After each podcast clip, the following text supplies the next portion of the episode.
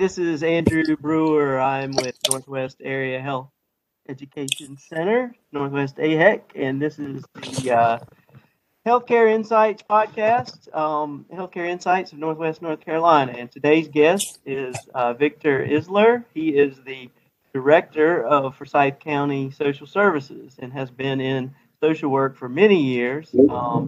I've asked him to join me today to talk about all things social work and things that are going on today and the challenges and the future and all that kind of stuff. How are you today, sir? Andrew, I'm doing great. Well, I'm glad to have you, and we struggled to get this scheduled, but we finally got connected here virtually, and I'm thrilled to have you on. So I just wanted to start out by saying, so we're cruising along in 2020, February. You've got challenges with the DSS, which I want you to talk about, and then like March hits and COVID-19 and just kind of riff on how that affected things. What challenges did it change? What did it magnify? What did it help? I'm just going to let you go from there. Yeah. So Andrew, definitely. Thanks for taking the time to hear about the world of social services, particularly as it relates to Forsyth County. And, since COVID-19, when it hit us around March, we have been extremely busy with trying to figure out how do we engage in this new business? How do we make sure that we work diligently with the 700 plus citizens that come through our front door every day? To receive some form of service or either support, and how do we do that virtually? And so we had to be extremely creative. I do want to say thank you to our county commissioners and our county manager's office, because they supported us with some great technology enhancements, particularly as it relates to economic services and our ability to provide that service provision. But also the state worked diligently as well for us to be able to have a process to where our citizens could actually continue to engage in applying for services such as Medicaid and food nutrition, formerly known as food stamps, electronically. And we really saw a big culture shift as it relates to how our citizens use what we call our EPAS system. And EPAS has always been in place for several years. And what that does is it allows any citizen to actually create an application for food nutrition services or either Medicaid. And of course, like with anything, people tend to use what they need, but also they tend to kind of gravitate towards what is familiar to them. And what I will say is that our culture here in Forsyth County is that our citizens were really used to coming in and having that face-to-face interaction with our caseworkers to get approved or recertify for services. And so what I'm excited about is I think our community made a big paradigm shift, and internally with our operations, we made a big paradigm shift at really leveraging our EPAS electronic application process to make sure that we met the need. And so with that, we did have a substantial increase in applications, probably about an additional 1,500 applications a month for the first kind of period of COVID. And with that being said, we were responsive to make sure that we got those applications processed in a timely way. But yes, it did hit us, and we did engage in a responsive way to our citizens. And so I think we're now over that hump, and we're kind of operating in this new norm, still using EPAS. But yes, it was quite a transition. Yeah, I can imagine it's been like that for a lot of departments. And kind of go back before COVID and talk about what challenges there were in the county. Oh, you're not getting audio. How's that? Are you hearing me now? Yes, that's better. Okay, I'm not sure what happened. So I just back up, pre-COVID, what were the challenges of the social services department, not just in Forsyth County, but maybe North Carolina. And if you could explain the difference between Forsyth County and, say, one of our more rural counties in our Northwest region, what do you hear from your colleagues? What were the challenges before and then after this paradigm shift and using the technology and really reacting? It sounds like you responded well to that and leveraged the technology that was in place. What are the growing challenges now that, people are becoming used to using digital everything for telehealth and for application for services and stuff like that? What are the real challenges now? I mean, for your department, for the county, for the state. Yes. So prior to COVID, actually, Andrew, it was automation. And several years ago, we were really hit hard with the Children and Family Services Review. And with that Child and Family Services Review, that's a federal evaluation. And with that, we really were held accountable to look at our child welfare system and to make sure that we have some form of electronic record system that just did not represent itself in urban counties, but also in rural counties. And the federal review really held us accountable to look at how can we create a system that is universal for all 100 counties in our state, and really push automation. So then, therefore, we can use and leverage that technology to share that data across county lines to make sure that as families are transient, that we can actually have immediate access to record information and also just important data and notifications so we can best support those families in their transitions to different cities and locales. And so with that being said, automation was really a big push. And that system was going to be NC FAST. And what you will notice is that probably about 4 years ago, there was a lot of conversation around the NC FAST system being our new form of automation and economic services, which once again issues your Medicaid and also your food and nutrition services, is in NC FAST. And what they try to do as a state is to transition that same automated system into a case management process for child welfare. And I will tell you that it has been a challenging road over the past 2 years at really trying to integrate that in. Some counties actually engaged as pilots, both rural and urban. And we were, as a directors association, able to advocate that this was not the system for us. What we noticed is that that system created a lot of loss in productivity. We noticed that there was a lot of turnover. And so to our healthcare professionals, and I'm a licensed clinical social worker and from time to time do some moonlighting in our local hospitals, I'm very familiar with the EPIC system. And definitely whenever you look at a new electronic health record system, it's a steep learning curve, and no one is kind of like really thrilled to say, hey, this is what we want to do and let's roll out tomorrow. But everyone enters into it with apprehension. And what I will say with NC FAST and for child welfare, it was beyond a normal fear or apprehension just due to general integration, but it was truly about some functionality.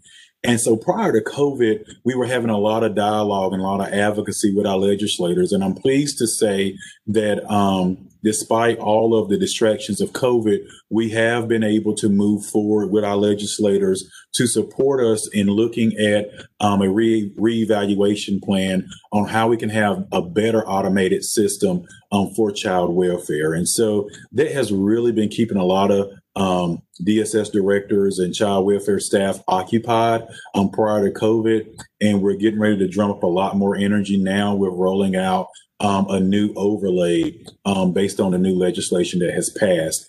And so, automation is before us, and really, how do we as a Department of Social Services embrace that? And what I can say is that COVID has really pushed us to even look at that more.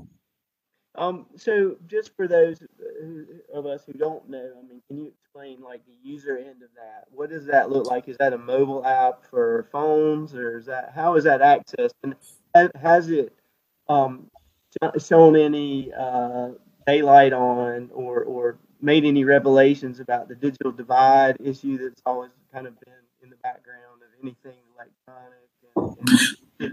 So, yeah, you know, great question. And so definitely it is our desire that our social workers can take this automated system and to use it on their smartphones. Also, we want to make sure that we can use it on laptops or either what we would call tablets as well. And so one of our biggest challenges with this automated system is that it was not universal as it relates to its application to be on smartphones, tablets, or either on other laptop devices. And we felt really locked. And if you look at all 100 counties, we do purchase technology differently. Some have Surface tablets, some have laptops. The other piece is we had to work through functionality as it relates to being able to access forms and complete documentation and to be able to retrieve signatures from parents.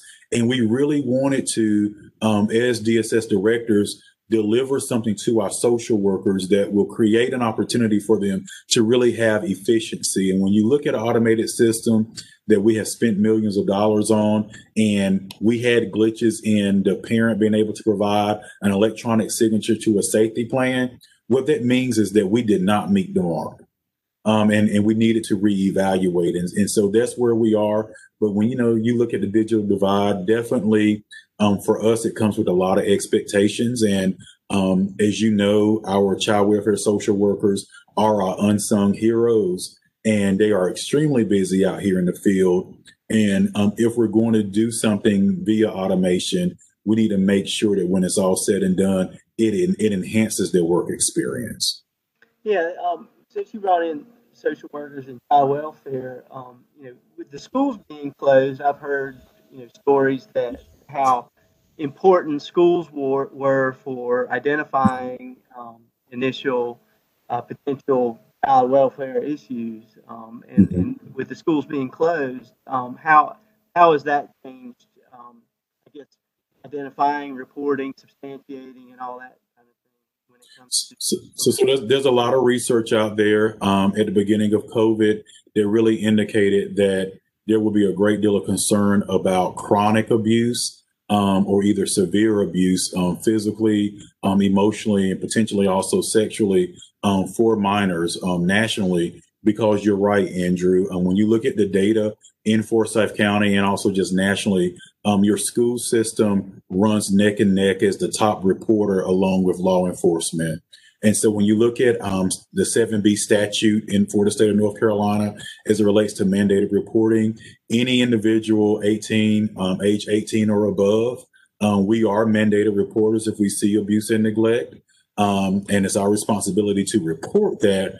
And so I'm pleased to say that our school system works in great partnership with us. And we have a great working relationship with our school social workers, and they understand abuse and neglect extremely well. They know the indicators. And yes, they were neck and neck with law enforcement as it relates to being our top two referrals within our CPS hotline. And so when COVID hit and children were no longer in school, you saw a decline actually in our reports that we received.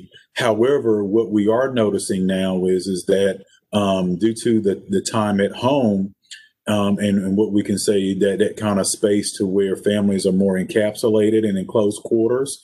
And unfortunately, we have to acknowledge that being at home is not a pleasurable experience for every child. And so we are seeing more severe cases of physical abuse and also neglect. And that is showing up in our calls as it relates to interpersonal violence and DV via law with law enforcement. But then also, Andrew, that's showing up also in our ERs, and we're really looking at more severe cases. And what you have to recognize is that when you look at the compound nature of potentially family stress due to COVID, when you look at that being associated with ongoing supervision and engagement, and parents not having a outlet to have support as it relates to supervision and parenting, And then going into this, any potential inappropriate parental disciplinary practices, all that then snowballs into potential high risk for instances of physical abuse or inappropriate discipline. And so, unfortunately, nationally, we are seeing more of an increase with that. And we acknowledge it, and we are being responsive to those cases as well. How has all this affected the workers out in the field? You know, what kinds of things, challenges that they faced, and new work? What's their new normal? I guess. Yeah. So out in the field, all that kind of stuff. Yeah. So their new normal. And I use this word.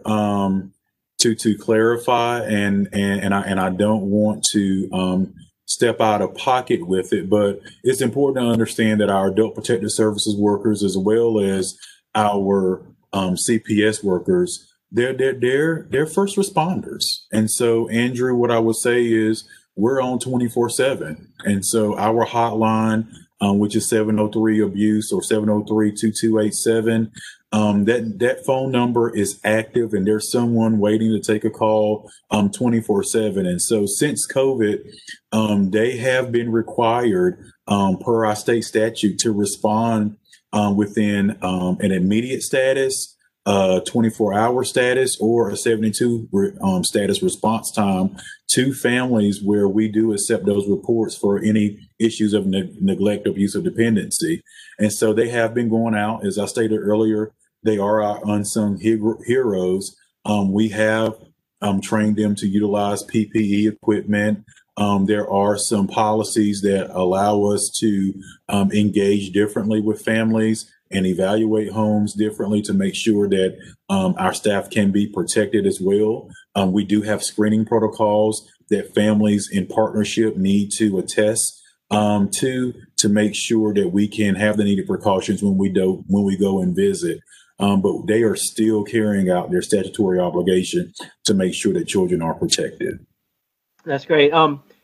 You mentioned turnover as related to the electronic system and the demands of that. How is turnover in that field for those unsung frontline workers? How is that going? I mean, are they under additional stress? Are they handling it with resilience? And what is the challenges from a workforce standpoint? So I'm pleased to announce that as an agency, when I first came on board, we were floating around a probably 13% vacancy rate. I can tell you that going into COVID and at the beginning of this calendar year, January 2020, our vacancy rate was floating around 5 to 6%. And so people are staying and they're enjoying this profession. We have done a lot of work at making sure that, one, we engage with staff. And number two is that we really focus on what we do well, which is carrying out our mission and vision and really rallying around that. But then number three is understanding that we are a trauma-informed agency and employer, and child welfare has done an excellent job at understanding trauma-informed care as it relates to how we screen for it with our cases and for our families and children, but even more so, how do we engage in self-care practice and engage in a level of awareness around what we need. And I'm pleased to say that we were able to work with our county manager's office about 2 years ago to actually expand our chaplaincy service budget, which is in support through Wake Forest Baptist Medical Center, to where we can have debrief sessions and support from our chaplaincy service providers for our social workers when they're experiencing any kind of compassion fatigue, burnout, or just have in a situation to where they're on overload as it relates to what tragic situation or circumstances that they have been in. And so collectively, I'm pleased to say that we have done an excellent job, Andrew, with retaining our child welfare social workers better than what we had historically. And so our turnover has not been terrible. We are teleworking as well. And so I think a lot of our child welfare professionals across the state are doing that. And I think they're really trying to evaluate what the landscape is going to look like moving forward for them. And so, of course, telework is something new for us as an agency. And I think that they are embracing that that new work-life balance. And I think that that can be an employer incentive as well. That's great. I know it is a tough job, and it's great to hear that you're doing compassion fatigue and prevention and things like that. We have several compassion fatigue programs at Northwest AHEC too, so I know it's in every sector of healthcare, I believe, and human services.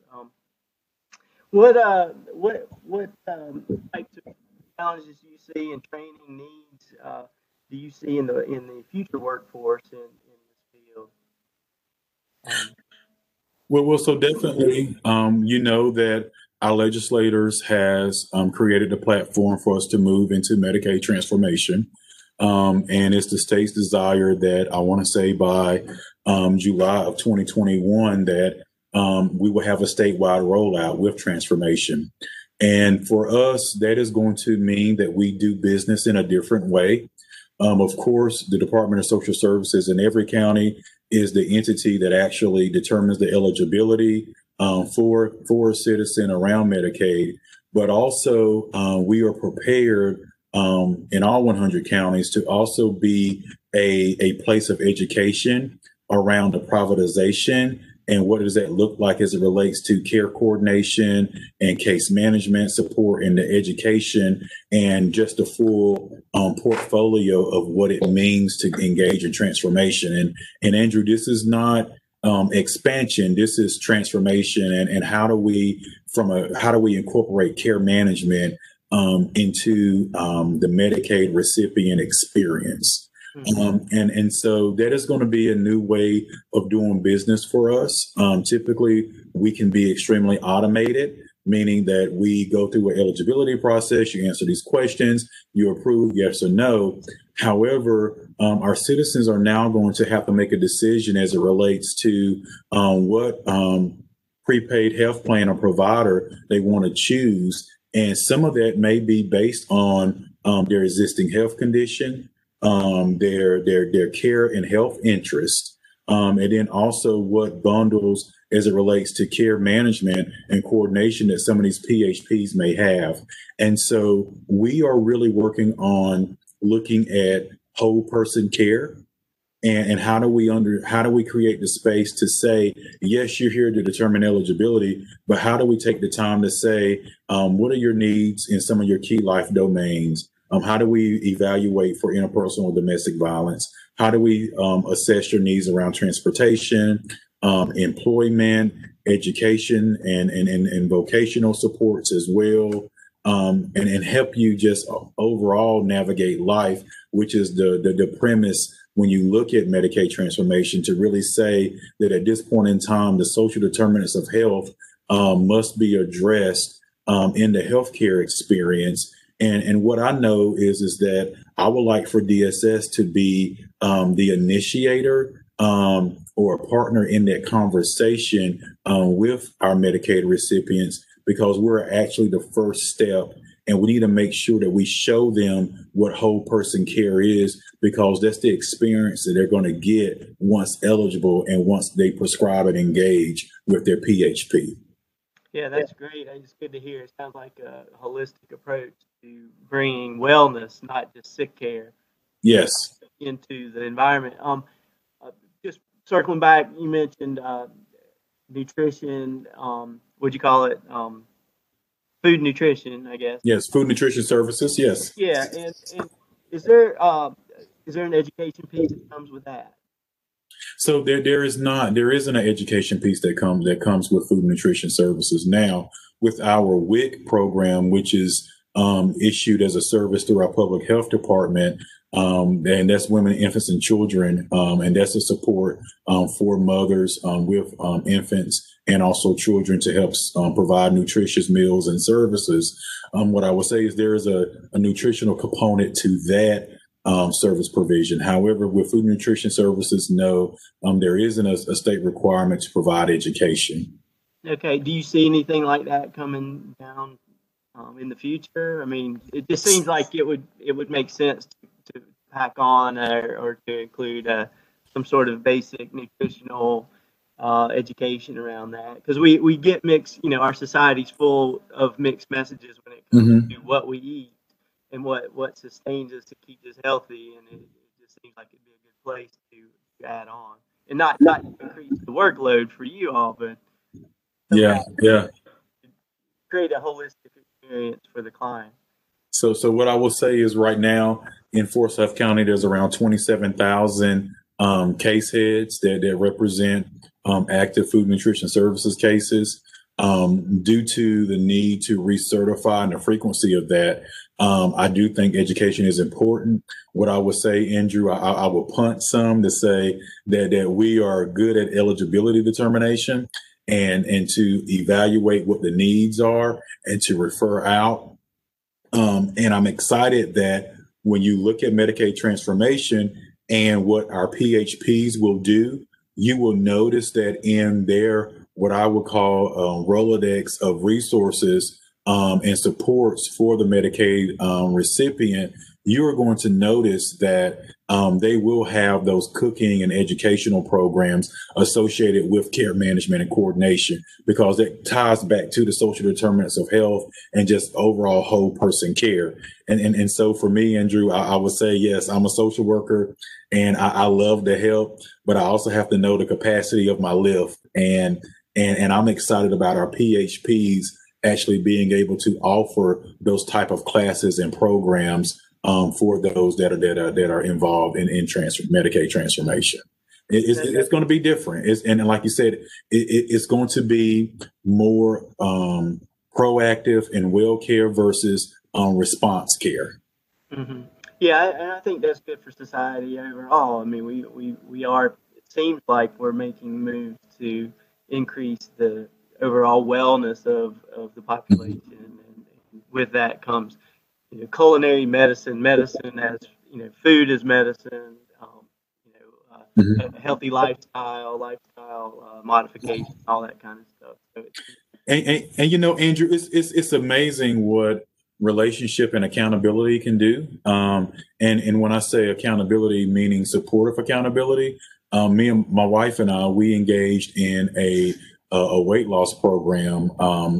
And it's amazing how when you look at working with a dietitian and a coach, and also looking at consulting with a medical professional, what gains you can make in understanding food, and choices, and to really receive the support around the behavior change that is needed, but also, as you highlighted earlier, the education component of being able to make that change is sometimes beyond just picking up a book, but it's through relationship and sharing and engaging in thoughts and brainstorming together. And so definitely that is a powerful experience. And I'm pleased to say that since March, I'm down like 33 pounds, and it is due to education and also support and engaging it in a routine way.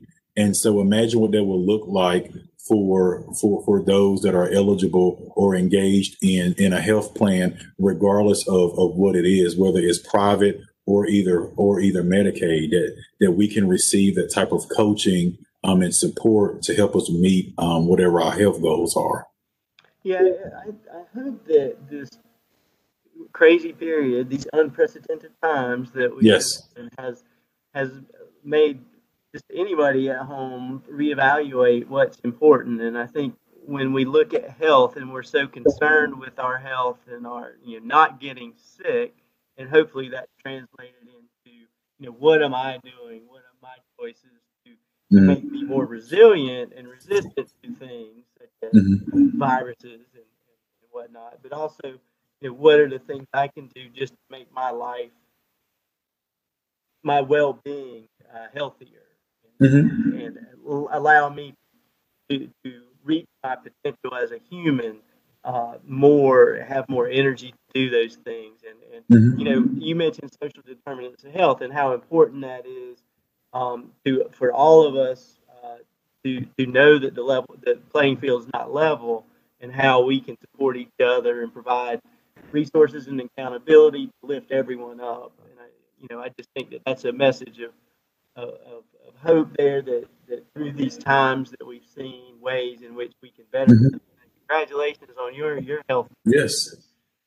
Yeah. And it was truly around me, Andrew, taking on what I would say a well-care perspective, right? And in that I want to engage in some form of a weight loss service that one is not a do this for 9 weeks and things are going to be amazing, but have some long-term goals and some long-term commitments and to make that lifestyle change.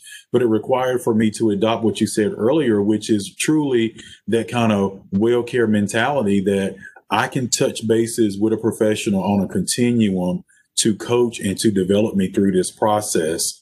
And we have to acknowledge that it's not a one and done experience, that you come and you sit down in front of a professional and you get all the information and then you're on your way. But the behavior change takes ongoing education and development and support that is sometimes beyond yourself. And so when we look at Medicaid transformation, the care coordination piece with this, I think we'll have an opportunity for our Medicaid recipients to have more touch bases with medical and helping professionals to advance them beyond just sick care or either medically, I am in this crisis and I need to respond to it. So I'm really excited about that because I know the benefits from that personally. Yeah, that's great. I mean, you be able to create a testimonial of your own. It definitely is. So if you had a magic wand and all the money in the world, how would you solve the problem of all the things that social services helped handle? If I had a magical wand, the Ensu Kimber question, and that comes from one of our great theorists in social work. She, Ensu Kimber, believed in the miracle question, and definitely it poses thought, right? And I think if I could wave a magical wand, I would really wish that we could have an opportunity as a community to really understand resiliency from an individual behavior-based perspective, but also a community-based perspective. When you look at resilient individuals, when you look at trauma-informed care, when you look at adverse childhood experiences, historically, we have done a lot of work around, from a human service perspective, working with the individual, whether it's in therapy, looking at setting goals, what can you do different, how do you go out and teach you how to fish, to navigate your community or either your ecosystem and your environment. What research has shown us from a social work and also public health perspective is that we have to focus on the both end. And the both end is the individual behavior accountability perspective and change, but also how do we look at our ecosystem and our community? And so how do you look at how people grow and thrive and tap into resources within their community? And what we have to acknowledge is that there's work for us to do to make sure that we do have rich experiences and resources for people to grow and thrive. And when we start talking about thriving, meaning access to food and to look at how we have the availability of food to manage our food insecurity and our food desert data. How do we make sure that from a community, we have a thriving network so we can address our education deficits and the inequity of that and looking at academic achievement for all in a consistent way that we all can be educated and thrive. And of course, we talked about the social determinants of health and how that then connects back to health outcomes. And then also, how do we look at making sure that we can be transient and move within our community and that we have a robust and thriving transportation system so people can tap into different resources or either engage in different experiences or engage in different with different employers throughout our community, no matter what shift it is, whether it's first, second, or third, or the locale when it's in some of our rural outlays. And then last but not least, really looking at our ecosystem and understanding that our workforce development component is critical, that we have to have diverse work opportunities within our community to make sure that all people, whether it's the PhD, the master's level, bachelor's level, or those that's just as skilled and skilled and with a trade, can have opportunity to engage in employment to meet the lifestyle needs that's desired for them. And so, you know, that's my wish. I know that's a really big bucket, but the reality is that when you look at the Department of Social Services and you look at helping the individual, you run into all those intersections as it relates to alleviating those barriers for our citizens so they can thrive. And so my wish is that we can collectively acknowledge that it's a both and. It's about building a resilient community where people can tap and plug and play into resources in those diverse entities that are referenced to thrive. But then also, how do we have supports that individuals can receive to go and look at that behavior change and receive that support and engage in some level of motivation or inspiration based on what their individual needs are. And so it's focusing on the individual, but then also the community. Well, I think you said it really well. And to summarize, I would say, you know, individual responsibility and recognizing your part to play in it and how you can build resilience in and of yourself, combined with supportive community, with services and infrastructure that can help you both find and realize your purpose and being occupied, creating, helping, giving back, however that is, helps you feel connected into the community and just creates that holistic view of every human individual to reach their potential. So I love it. Awesome. Well, that's my wish. Well, great. Well, tell us one thing, you know, what's on your what's on your bedside table you're reading, or what are your hobbies? Are you sane and not get passion fatigue? Tell us something about that. So actually, we're talking about resilience. I am reading a really good book called Type R. And Type R is by Alma and also Stephanie Martson. It's a mother and daughter team. The mother is a psychotherapist and the daughter is a leadership consultant, and both of them engaged in some really challenging physical barriers due to just kind of some random incidents.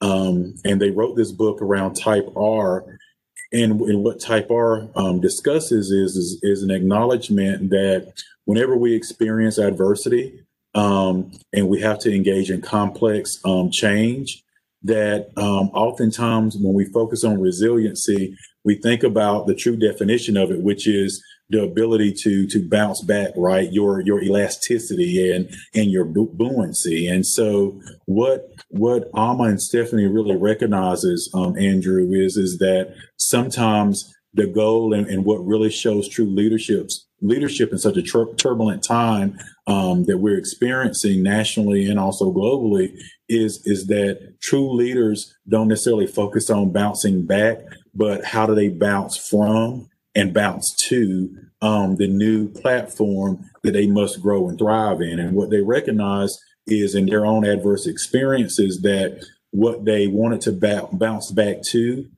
they could no longer grow and thrive in because of limitations physically, and they had to figure out what to bounce to or bounce from. So then, therefore, they can create a new space for their ability to thrive and to lead. And so, I really think that is extremely insightful, because oftentimes it's innate that we really try to go back to what existed prior to, and it's just kind of like we're talking about with COVID. You know, we have entered into this space of virtual engagement. And I really think that, yes, there's a strong desire to bounce back to, or to what it used to be. But actually, we need to move and continue to embrace this virtual platform, because I don't think that we're going to go back to what the original norm was. And I really think that this is going to be our new normal. And what's going to separate those that lead or those that follow is those that understand that, yes, I can engage in the past, but this future and this new way, I need to bounce to it, and I need to figure out how to play in it. Yeah, I think that's right. It's been a very forced transition to telehealth and a lot of e-services and stuff. And I think that connecting, communications, doing work, all those things have really, those people who embrace that are going to do well. I do hope and hopeful about getting back to social connection. Yes, really, we want to bounce back to that, right? I recoil from social distance, and I love what the wide they're supposed to say, socially connect, physically distant. So once we get out of the germaphobe stage and hug and shake hands and stuff, I really think that's so important for a healthy society, is to be able to socially connect and also physically touch. And I'm a physical touch guy. I like to hug and shake hands and stuff. Yeah, likewise. I'm suffering from that as well. And so I do want to bounce back to that. But, I often ride past the YMCA, and I'm actually pleased at what they have been able to bounce to. And what they bounced to was to be able to do workouts outside. And so I'm really pleased to see our citizens and those members outside working out in the parking lot, and they have been able to adapt. And so to me, that's what Type R is all about. How can you be resilient and create a new platter to eat from, or a new ecosystem to thrive in? And we have to continue to do that. Yeah, that's right. I shed my 10 COVID pounds from April and May when they started doing the outdoor exercise classes. So I was a benefactor of that as well. So awesome. I really appreciated that. Well, I'm a board member, so I was pleased to see the level of adaptation and just how they innovated. Stan Law and the team is great. They're doing a great job. Yeah. Well, hey, I appreciate your time. Tell us how people can find Forsyth DSS and any other ways to connect with you. Well, Andrew, likewise, and I look forward to doing this again. It has been a great opportunity to kind of share what we're doing. I just do want to say thank you to the 500 staff that are at the Department of Social Services. They are doing a wonderful job making sure that we protect the most vulnerable and also support individuals in a time of economic crisis. And I do say thank you. We will not be who we are without each and every one of you. And so every time I get a platform, I do want to publicly say thank you to each of them. I'm part of an awesome team. That's great. Thank you for your time, Victor Isler. Once again, all right. Glad we could do this. All right. Thank you, Andrew.